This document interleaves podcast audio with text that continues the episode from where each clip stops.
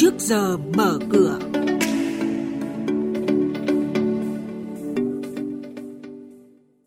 Thưa quý vị và các bạn, nguy cơ nợ xấu mảng tín dụng tiêu dùng tăng nhanh. Đề xuất gói 150.000 tỷ đồng giúp du lịch vượt COVID-19 và diễn biến thị trường chứng khoán là nội dung được đề cập trong trước giờ mở cửa hôm nay cùng biên tập viên Bảo Ngọc và Bá Toàn. Theo báo cáo mới đây của công ty chứng khoán VN Direct, nợ xấu là vấn đề đáng lo ngại nhất với ngành ngân hàng trong thời gian tới, có thể ảnh hưởng rộng ra nền kinh tế và ảnh hưởng tới lợi nhuận ngân hàng trong nhiều năm. Hai ngân hàng VPBank và Techcombank được dự báo có tốc độ tăng nợ xấu nhanh hơn do những ngân hàng này có dư nợ lớn cho vay tín chấp và bất động sản. Hội đồng tư vấn du lịch đề xuất chính phủ xem xét một chính sách tạo điều kiện và bảo lãnh tín dụng thông qua hệ thống ngân hàng với giá trị lên đến 150.000 tỷ đồng, tương đương khoảng 25% doanh thu năm 2019 của ngành du lịch nhằm giúp các doanh nghiệp du lịch và lữ hành trong bối cảnh COVID-19.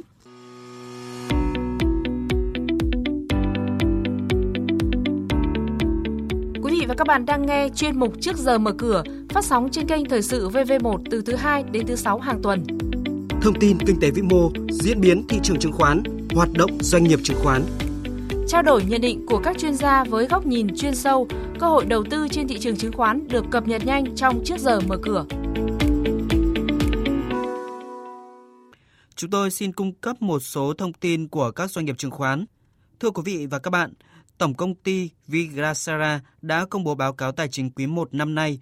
Theo đó, doanh thu thuần trong kỳ đạt 2.374 tỷ đồng, tăng 4,6% so với cùng kỳ, trong khi giá vốn hàng bán chỉ tăng thêm 3,4%, nên lợi nhuận gộp đạt hơn 500 tỷ đồng, tăng 9% so với quý 1 năm ngoái.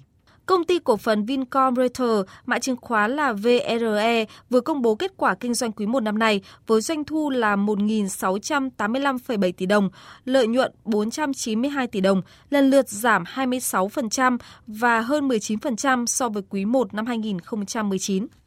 Tổng công ty dầu Việt Nam BVOI vừa công bố khoản lỗ hơn 530 tỷ đồng, khoản lỗ lớn nhất kể từ sau khi cổ phần hóa – doanh thu kinh doanh xăng dầu vẫn tăng nhẹ 4,3% lên hơn 17.600 tỷ đồng. Giá vốn do mua về từ lúc giá cao đã chiếm gần như toàn bộ lợi nhuận. Mỗi 100 đồng doanh thu bán ra, BVOI chỉ thu về vỏn vẹn 0,36 đồng lãi gộp, trong khi đó cùng kỳ năm trước biên lợi nhuận gộp 3,54%. Xin chuyển sang thông tin diễn biến trên thị trường chứng khoán.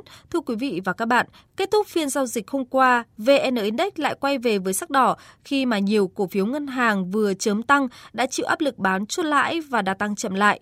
Mất hơn 3 điểm, VN Index còn 767,21 điểm cuối phiên. Thanh khoản thị trường đạt 3.643 tỷ đồng. Nhóm cổ phiếu ngân hàng về gần cuối phiên đã bứt phá mạnh mẽ, có nhiều cổ phiếu thậm chí còn tăng trên 2%.